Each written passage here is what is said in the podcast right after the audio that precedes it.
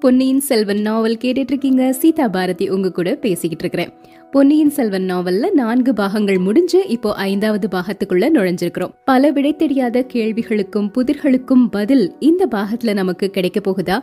இல்லனா எப்பொழுதுமே மர்மமாக இருக்கக்கூடிய பல வினாக்களும் பல சவால்களும் இந்த பாகத்துல நமக்கு கிடைக்க போகுதா? பொறுத்திருந்து தெரிஞ்சுக்கலாம். பாகம் ஐந்து தியாக சிகரம். தியாக சிகரம் அப்படிங்கிற இந்த பாகத்துல முதல் அத்தியாயம் மூன்று குரல்கள். ஆதித்த கரிகாலர் வந்தியத்தேவன் மணிமேகலை நந்தினி எல்லாருமே கடம்பூர் சம்புவரையர் அனுப்புன அந்த மரக்கலத்துல ஏறி சம்புவரையரினுடைய அரண்மனையை நோக்கி போக ஆரம்பிச்சிட்டாங்க. அந்த பயங்கரமான புயல் அடிச்சிட்டு இருந்த சமயத்துல. இவங்க எல்லாரையும் பத்தி நாம தெரிஞ்சுக்கிட்டே இருக்கிறோம். ஆனா நம்ம கதையின் கதாநாயகன் பொன்னியின் செல்வர் அருள்மொழிவர்மர் அவர் என்னானாரு அவரை பத்தியும் தெரிஞ்சுக்கணும் இல்லையா? தன்னுடைய அக்கா குந்தவை சொன்னதை கேட்டு நாகப்பட்டினத்துல இருக்கிற சூடாமணி விகாரத்துல பொன்னியின் செல்வர் இருக்கிறாரு. நேரமே போக மாட்டேங்குது. சூடாமணி விகாரத்தின் சுவர்கள்ல தீட்டப்பட்டிருந்த அருமையான சித்திர காட்சிகளை பாக்குறாரு. ஆனா என்னதான் செஞ்சாலுமே வேகமா நேரம் நகரவே மாட்டேங்குது. சூடாமணி விகாரத்துல இருந்த புத்த பிக்ஷுக்கள்ல தலைமையான பிக்ஷுவாகிய ஆச்சாரிய பிக்ஷு வந்து பேசிக்கிட்டு இருக்கக்கூடிய நேரம் மட்டும் கொஞ்சம் பயனுள்ளதாகவும் கொஞ்சம் விறுவிறுப்பாகவும் போற மாதிரி தோன்றுது பொன்னியின் செல்வருக்கு. இதுக்குள்ள அந்த நாகப்பட்டினத்துல என்ன ஆச்சு அப்படின்னு பாத்தீங்கன்னா யாரோ ஒரு வதந்திய பரப்பி விட்டுட்டாங்க. இளவரசர் அருள்மொழிவர்மர் புத்த பிக்ஷுக்களின் சூடாமணி விகாரத்துல தான் இருக்கிறாரு அப்படின்னு. அதோட அவங்க நிறுத்தாம புத்த பிக்ஷுக்கள் எல்லாரும் சேர்ந்து இளவரசரை மனசு மாத்தி புத்த மதத்துல சேர வைக்க போறாங்க அப்படின்னு சொல்லிட்டாங்க. இத கேள்விப்பட்ட உடனே நாகப்பட்டினத்துல இருக்கிற மக்கள் எல்லாரும் பெருந்திரளா வந்து அந்த சூடாமணி விகாரத்துக்கு முன்னாடி நின்னு கூச்சல் போட்டுட்டு இருக்கிறாங்க. இந்த விஷயம் பொன்னியின் செல்வருக்கு தெரிய வருது. அவரு அந்த விகாரத்துக்குள்ள இருந்து தலைமை பிக்ஷுவான ஆச்சாரிய பிக்ஷுவை கூப்பிட்டு என்னால உங்களுக்கு எந்த கஷ்டமும் வேண்டாம். நான் இப்பவே மக்கள் முன்னாடி போய் நான் இங்கதான் இருக்கிறேன் அப்படிங்கிற உண்மைய சொல்லிடுறேன்னு சொல்றாரு. அதுக்கு ஆச்சாரிய பிக்ஷு அனுமதிக்கவே இல்ல. நீங்க சொன்னாலும் அதுக்கு நாங்க அனுமதிக்க மாட்டோம். உங்களை பாதுகாக்க வேண்டியது எங்களுடைய பொறுப்பு. இந்த கட்டளையை கொடுத்தது இளைய பிராட்டி குந்தவை. இளைய பிராட்டி ஒரு விஷயம் சொன்னாங்கன்னா அதுல ஒரு காரணம் இல்லாம இருக்காது. அதனால அவங்களுடைய உத்தரவை எங்களால மீற முடியாது அப்படின்னு சொல்றாரு. இளவரசருக்கும் தன்னுடைய அக்கா குந்தவையின் உத்தரவை மீற முடியாது. அதனால அவரு அந்த இடத்துல இருக்கிறாரு. அப்புறம் திரும்ப பொன்னியின் செல்வர் அந்த ஆச்சாரிய பிக்ஷு கிட்ட சொல்றாரு இல்லைன்னா ஒரு யோசனை செய்யலாம். நான் இங்கிருந்து இப்போ இந்த பின் வாசல் வழியா ஒரு படகுல ஏறி ஆனைமங்கலத்துல போய் இருக்கிறேன். வெளியே நிக்கக்கூடிய மக்கள் உள்ள வந்து தேடி பார்க்கட்டும். நான் இல்ல அப்படின்னு அவங்களுக்கு நிரூபணமானதுக்கு அப்புறமா கூட்டம் எல்லாம் கலைஞ்சிரும். கூட்டம் இங்கிருந்து கலைஞ்சு போனதுக்கு அப்புறம் திரும்பவும் படகுல ஏறி ஆனைமங்கலத்துல இருந்து இந்த இடத்துக்கு நான் வந்துடுறேன் அப்படிங்கிறாரு இளவரசர். அந்த யோசனை ஆச்சாரிய பிக்ஷுவுக்கும் பிடிச்சிருந்தது. அப்போ கூட இருந்த இன்னொரு பிக்ஷு சொல்றாரு எல்லாரையும் உள்ள வந்து பாக்குறதுக்கு அனுமதிக்க வேண்டாம். அந்த கூட்டத்துல இருந்து யாராவது ஒருத்தரை மட்டும் உள்ள வந்து சோதனை செய்ய சொல்லலாம் அப்படின்னு. அதை கேட்ட உடனே பொன்னியின் செல்வர் ஆச்சாரிய பிக்ஷுவை பார்த்து சுவாமி உங்க சீடர் சொல்லக்கூடிய வழிய பரிச்சித்து பார்க்கலாம் அப்படின்னு எனக்கும் தோணுது. உள்ள ஒரே ஒரு தனி மனிதன் மட்டும் வந்தா ஒருவேளை அவன்கிட்ட நான் பேசி அவனுடைய மனசை மாத்துறது கூட சாத்தியமாகலாம். நான் இங்கிருந்து போகிறதுக்கான அவசியம் கூட ஏற்படாம இருக்கலாம் அப்படிங்கிறாரு இளவரசர். ரெண்டு நாளைக்கு முன்னாடி கோடிக்கரையிலிருந்து ஒரு படகோட்டியும் அவனுடைய மனைவியும் இந்த விகாரத்தின் வாசல்ல வந்து இளவரசரை பத்தி விசாரிச்சாங்க. படகோட்டியின் மனைவி பெரும் கூச்சல் போட்டா அப்படிங்கிறாரு அந்த தலைமை பிக்ஷு. அப்படியா? அந்த படகோட்டி யாரு? அவன் பேர் என்னன்னு தெரியுமா? அப்படின்னு கேக்குறாரு இளவரசர். அவனுடைய பெயரு முருகையன் அப்படின்னு சொன்னான். கோடிக்கரை தியாகவிடங்கர் மகன் அப்படின்னு சொன்னான். முருகையன் யாரு அப்படின்னு பாத்தீங்கன்னா பூங்குழலியினுடைய அண்ணன். அவருடைய மனைவி தான் ராக்கம்மாள் அப்படிங்கிறவங்க. அவங்க அந்த வீரபாண்டியனின் ஆபத்துதவிகளோட சேர்ந்து சதி வேலைகள் எல்லாம் செஞ்சுட்டு இருந்தாங்க இல்லையா? அவங்க தான் ஆனா இந்த படகோட்டி முருகையன் இளவரசர் பொன்னியின் செல்வரை நேர்ல பார்த்து அவர்கிட்ட மன்னிப்பெல்லாம் கூட கேட்டிருக்கிறாரு. அதனால இளவரசருக்கு முருகையன்னு நல்லாவே தெரியும். அவன் எனக்கு நல்லா தெரிஞ்சவன். என்னுடைய விருப்பத்துக்கு விரோதமா அவன் எதுவும் செய்ய மாட்டான். அவனை ஏன் என்கிட்ட அழைச்சிட்டு வரல அன்னைக்கு? அப்படின்னு கேக்குறாரு. அதுக்கு பிக்ஷு சொல்றாரு அவனுடைய மனைவினால நம்ம ரகசியத்தை காப்பாத்த முடியாது அப்படின்னு நினைச்சோம். இப்ப கூட அவனும் அவனோட மனைவியும் மக்கள் கூட்டத்துல தான் இருக்கிறாங்க அப்படிங்கிறாங்க. ஆஹா பழம் நழுவி பால்ல விழுந்தது மாதிரி ஆகிருச்சே. படகோட்டி முருகையனை மெதுவா இங்க அழைச்சிட்டு வாங்க. நான் இட்ட கோட்டை அவன் தாண்டவே மாட்டான் அப்படின்னு சொல்றாரு இளவரசர். அத்தியாயம் மூன்று கடல் பொங்கியது. இளைய பிக்ஷு வெளியே வர்றாரு. மக்களை பார்த்து மகாஜனங்களே நீங்க இத்தனை பேரும் இந்த விகாரத்துக்குள்ள ஒரே சமயத்துல வர முடியாது இல்லையா? உங்கள யாராவது ஒருத்தரையோ இல்ல நான் ரெண்டு பேரையோ குறிப்பிடுங்க. அவங்க விகாரத்துக்குள்ள வந்து தேடி பார்க்கட்டும். திரும்பி வந்து அவங்க சொல்றத நீங்க ஏத்துக்கணும். இதுக்கு உங்களுக்கு சம்மதமா? உங்கள யார் என் கூட விஹாரத்துக்கு வர்றீங்க? அப்படின்னு கேக்குறாரு. நூற்றுக்கணக்கான மக்கள் அங்க நின்னு நான் வர்றேன் நான் வர்றேன் அப்படின்னு கூச்சல் போடுறாங்க. அந்த இளைய பிக்ஷு திரும்பவும் கையை அமர்த்தி எல்லாரும் சேர்ந்து கூச்சலிடுறதுனால எந்த பயனும் இல்ல. யாராவது ஒருத்தரை தேர்ந்தெடுங்க. நான் யோசனை சொல்றேன். சமீப காலமா அதாவது போன ஒரு மாசத்துக்குள்ள பொன்னியின் செல்வரை நேர்ல பார்த்தவங்க உங்கள யாராவது இருந்தா சொல்லுங்க.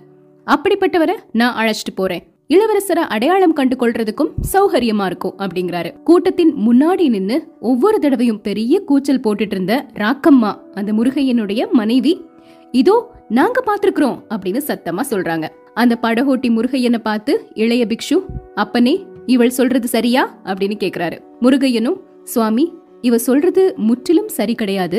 இவ இளவரசரை சமீபத்துல பார்க்கல. ஆனா நான் பார்த்திருக்கிறேன். ஈழ நாட்டுல பொன்னியின் செல்வரை நான் பார்த்தது உண்மை. நான் அறியாமல் அவருக்கு செஞ்ச ஒரு அபகாரத்துக்காக கால்ல விழுந்து மன்னிப்பும் கேட்டு அந்த சமயத்துல அவர் கருணையோட என்ன பார்த்து சிரிச்சது நேத்து நடந்தது மாதிரி என் மனசுல பதிஞ்சிருக்குது. அவரை நான் சுலபமா அடையாளம் கண்டு கொள்ள முடியும் அப்படின்னு சொல்றாரு. அதை கேட்ட உடனே இளைய பிக்ஷு அப்படின்னா நீதான் இந்த வேலைக்கு தகுதியானவன் அப்படின்னு சொல்லிட்டு கூடியிருந்த மக்களை பார்த்து இதோ இந்த படகோட்டி முருகையன் சமீபத்துல இளவரசரை பாத்துருக்கானா இவனை உள்ள அழைச்சிட்டு போறேன். விஹாரம் முழுக்க தேடி பார்த்துட்டு திரும்பி வந்து சொல்லுவான் உங்க எல்லாருக்கும் இது சம்மதம் தானே? அப்படின்னு கேக்குறாரு. மக்கள் கூட்டத்துல இருந்து சம்மத குரல் அவ்வளவு வேகத்தோட வரல. சிலர் வந்து சம்மதம் சம்மதம் அப்படின்னு முணுமுணுக்கிறாங்க. ஆனா ஒரு சிலர் இதுல ஏதாவது மோசம் இருக்குமோ அப்படின்னு ரகசியமா பேசிக்கிறாங்க. இளைய பிக்ஷு முருகையனை கூட்டிட்டு சூடாமணி விகாரத்துக்குள்ள போறாரு. அந்த சமயத்துல கம்பீரமான தோற்றத்துடனும் சாந்தம் குடிகொண்ட முகத்துடனும் இருக்கக்கூடிய தலைமை பிக்ஷு ஆச்சாரிய பிக்ஷு வெளியே வந்து மக்களை பாக்குறாரு மகாஜனங்களே நீங்க எல்லாரும் இங்க வந்து கூடியிருக்கதோட நோக்கத்தை நான் அறிஞ்சுக்கிட்டேன். சக்கரவர்த்தியின் திருக்குமாரனும் பொன்னியின் செல்வருமான இளவரசர் அருள்மொழிவர்மர் கிட்ட உங்களுக்கெல்லாம் எவ்வளோ அன்பு இருக்கு அப்படிங்கறது இன்னைக்கு எனக்கு நல்லா தெரிஞ்சிருச்சு. உங்கள மாதிரியே நானும் பொன்னியின் செல்வர்கிட்ட அன்புடையவன் இளவரசர் அருள்மொழிவர்மரை புத்த சமயத்தை மேற்கொள்ளும்படி நான் கோர மாட்டேன். அவரே முன் வந்தாலும் ஏற்றுக்கொள்ள மாட்டேன். உலகை ஆள பிறந்தவரும் உங்கள் அன்பை கவர்ந்தவருமாகிய கோமகனை தலையை மொட்டையடித்து காவித்துணி அளிக்கும் கைங்கரியத்தை நான் ஒரு நாளும் செய்ய மாட்டேன். அதற்கு உடந்தையாகவும் இருக்க மாட்டேன். இப்படி புத்த பகவானினுடைய பத்ம சரணங்களின் மீது ஆணையாக சபதம் செய்கிறேன். புத்தம் கச்சாமி தர்மம் கச்சாமி சங்கம் கச்சாமி அப்படின்னு இடி முழக்கம் மாதிரி கம்பீரத்தோட உணர்ச்சி ததும்ப ஆச்சாரிய பிச்சு சொன்ன மொழிகளை கேட்ட உடனே மக்கள் எல்லாருமே ரொம்ப அமைதியாகிட்டாங்க. அப்புறம் அங்க எந்த ஒரு கூச்சலும் பெருசா ஏற்படவே இல்ல. ஆச்சாரிய பிக்ஷு சொல்றாரு மகாஜனங்களே நாம இந்த பக்கத்துல இதுவரைக்கும் கண்டும் கேட்டும் இராத ஒரு கொடுமையான புயல் நம்மள நெருங்கிட்டு இருக்கிறதா தோன்றுது. அதோ உங்க பின்பக்கமா திரும்பி பாருங்க.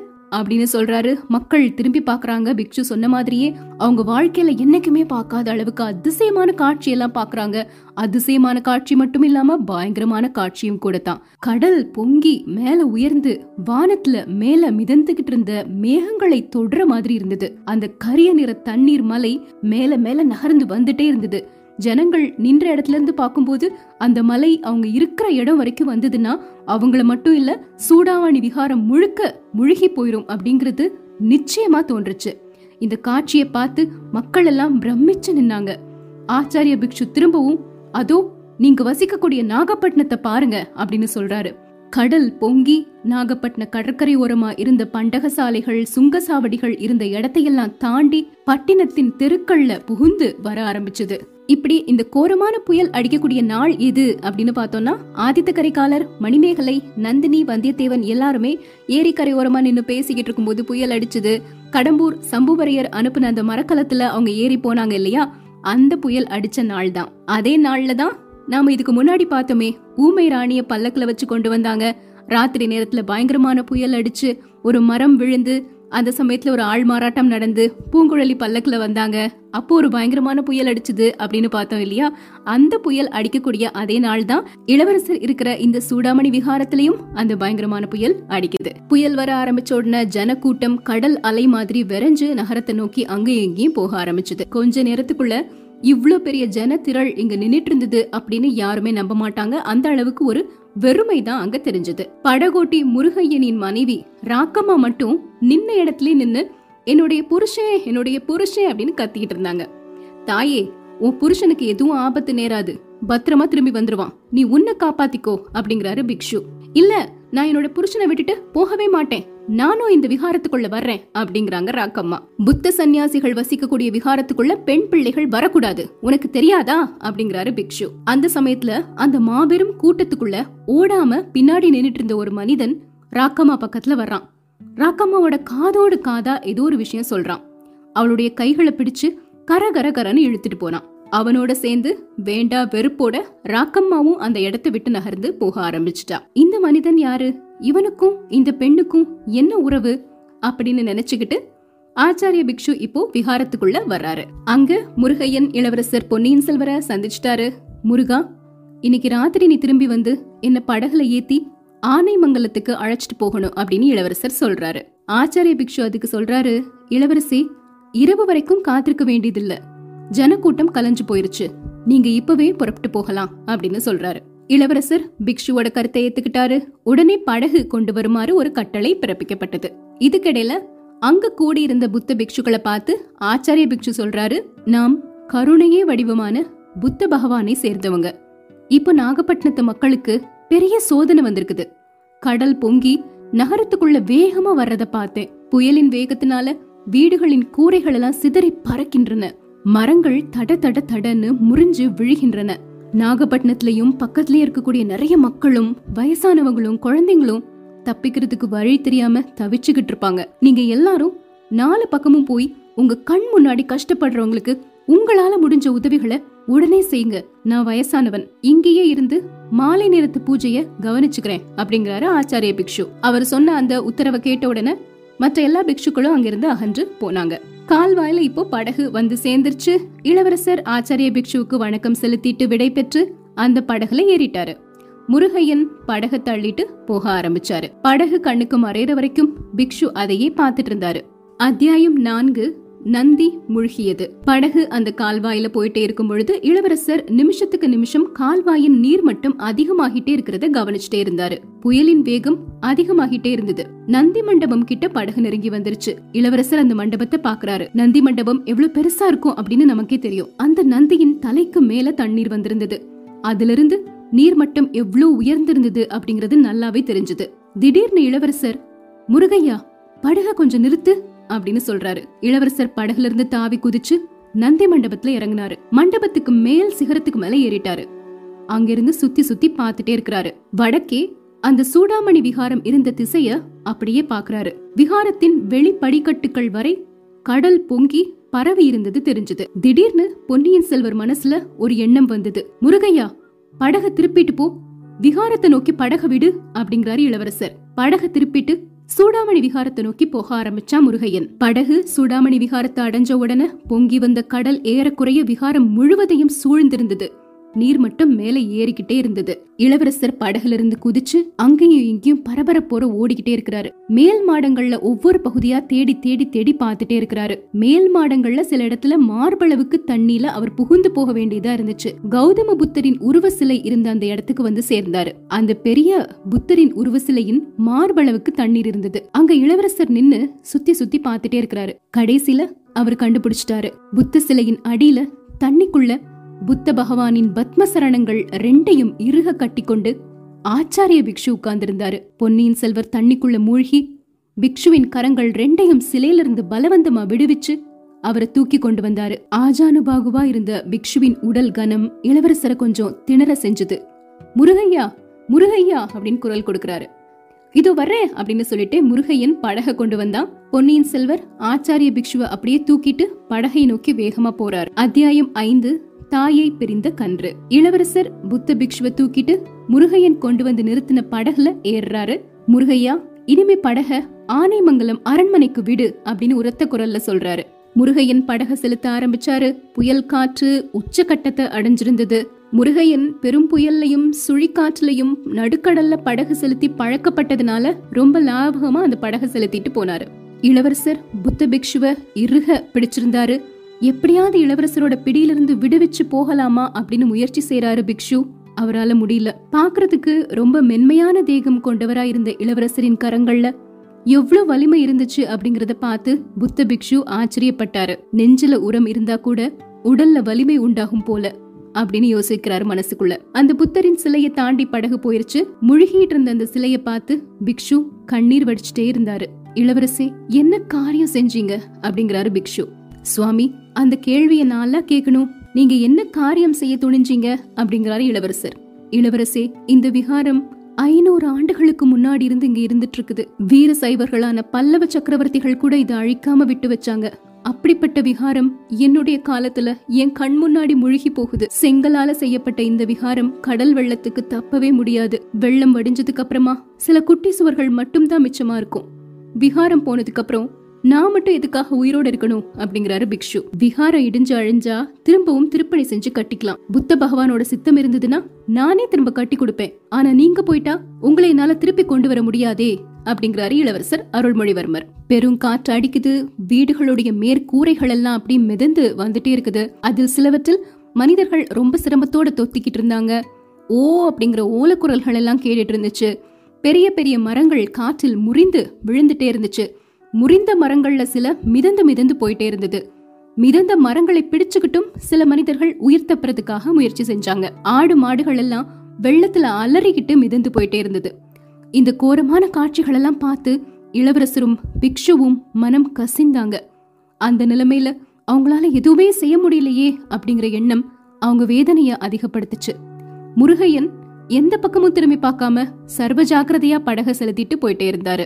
நந்தி மண்டபத்தை கடந்து அந்த படகு போயிட்டே இருக்கும் பொழுது நந்தி மண்டபத்தின் உச்சியில ஒரு தாயை பிரிந்த கன்றுக்குட்டி எப்படியோ வந்து தொத்தி கொண்டிருந்துச்சு. உடம்ப அடிக்கடி சிலிர்த்து கொண்டே இருந்துச்சு. அதனுடைய கால்கள் நடுங்கிக்கிட்டே இருந்தது. அந்த கன்று அம்மா அப்படின்னு எழுப்பிய தீனக்குரல் படகுல போயிட்டு இருந்தவங்களோட காதுகள்ல லேசா விழுந்தது. ஐயோ பாவம். தாயை பிரிஞ்ச இந்த கன்றின் கதி என்ன ஆகுமோ? அப்படின்னு இளவரசர் நினைச்ச அந்த சமயத்துல ஆச்சாரிய பிக்ஷு இளவரசரின் பிடியிலிருந்து அவரை விலக்கிக்கிட்டு அந்த வெள்ளத்துக்குள்ள குதிச்சிட்டாரு. ரெண்டு எட்டுல நீந்தி போய் அந்த கன்றுக்குட்டியின் முன்னங்கால்கள் ரெண்டையும் கெட்டிய பிடிச்சுக்கிட்டாரு. கன்றுக்குட்டி உயிர் மீதுள்ள இயற்கையான ஆசையினால தலையை மட்டும் தண்ணீருக்கு மேல வச்சிட்டு இருக்க ரொம்ப முயற்சி செஞ்சது. பிக்ஷு அந்த கன்றுக்குட்டிய பிடிச்சு இழுத்துட்டு வந்து படகுக்கு வந்து சேர்ந்துட்டாரு. இளவரசர் அவருக்கு கை கொடுத்து உதவினாரு. ரெண்டு பேரும் சேர்ந்து முதல்ல கன்றுக்குட்டிய படகுல ஏத்துனாங்க. அப்புறம் இளவரசரின் உதவியால ஆச்சாரிய பிக்ஷு படகுல ஏறிட்டாரு. இளவரசர் பிக்ஷுவை பார்த்து குருதேவரே கொஞ்ச நேரத்துக்கு முன்னாடி சூடாமணி விகாரத்துல புத்த பகவானின் சரணங்களை பிடிச்சுக்கிட்டு உயிர் தியாகம் செய்ய நினைச்சீங்களே. அப்படி செஞ்சிருந்தா இந்த வாயில்லா ஜீவனை இப்ப காப்பாத்திருக்க முடியுமா? அப்படின்னு கேக்குறாரு. ஐயா நான் செய்ய இருந்த குற்றத்தை செய்யாம தடுத்தீங்க. அதுக்காக நன்றியோட இருப்பேன். ஆமா இந்த கன்றின் உயிரை காப்பாற்றியது என் மனசுக்கு ரொம்ப நிம்மதியா இருக்குது. அப்படின்னு சொல்றாரு ஆச்சாரிய பிக்ஷு. படகு போயிட்டே இருக்குது. இருட்டுற சமயம் வந்த உடனே ஆனைமங்கலத்துல இருந்த அந்த சோழ மாளிகையை வந்து படகு அடைஞ்சிருச்சு. கடலின் கொந்தளிப்பு கொஞ்சம் குறைஞ்சது. அரண்மனைக்கு பக்கத்துல இருந்த அலங்கார படித்துறையில கொண்டு முருகையன் அந்த படகு நிறுத்துறாரு. ஆனைமங்கலத்து அரண்மனை காவலன் அரண்மனையின் முன் வாசல்ல கையில ஒரு தீவத்திய பிடிச்சிட்டு வந்து நிக்கிறாரு. படகுல இருக்கிறது பொன்னியின் செல்வர் அப்படின்னு கண்டுபிடிச்ச உடனே அந்த காவலருக்கு உற்சாகம் அதிகமா வந்துருச்சு. இளவரசே இந்த ஆனை மங்கலத்துல இருக்கக்கூடிய இந்த மண்டபத்துக்குள்ள நிறைய மக்கள் புயல் காற்றுல அகப்பட்டு தஞ்சம் புகுந்து இருக்கிறாங்க. அவங்க எல்லாரையும் நான் வெளியே போக சொல்லிடுறேன். நீங்க வந்துட்டீங்க இல்லையா? வேகமா வாங்க அப்படின்னு கூப்பிடுறாரு காவலன். இளவரசர் சொல்றாரு நான் வந்த காரணத்தினால மக்களுக்கு எந்த தொந்தரவும் இருக்கக்கூடாது. அவங்களுக்கு படுக்கிறதுக்கும் இடம் கொடுங்க. உணவுப் பொருட்கள் இருக்கிற வரைக்கும் சமையல் செய்யறது சாப்பிடுறதுக்கும் கொடுங்க. ஆனா என்ன பத்தி அவங்க கிட்ட எதுவும் சொல்ல வேண்டாம். இந்த தீவிரத்தைய அணைச்சிட்டு எங்களை வேறு வழியா அரண்மனையின் மேல் மாடத்துக்கு கூட்டிட்டு போயிடு அப்படின்னு சொல்றாரு இளவரசர். காவலரும் அதே மாதிரி யாருக்கும் தெரியாம இளவரசரை அரண்மனையின் மேல் மாடத்துக்கு கூட்டிட்டு போறாரு. இதுக்கப்புறமா என்ன நடக்குது? நாளைக்கு தெரிஞ்சுக்கலாம்.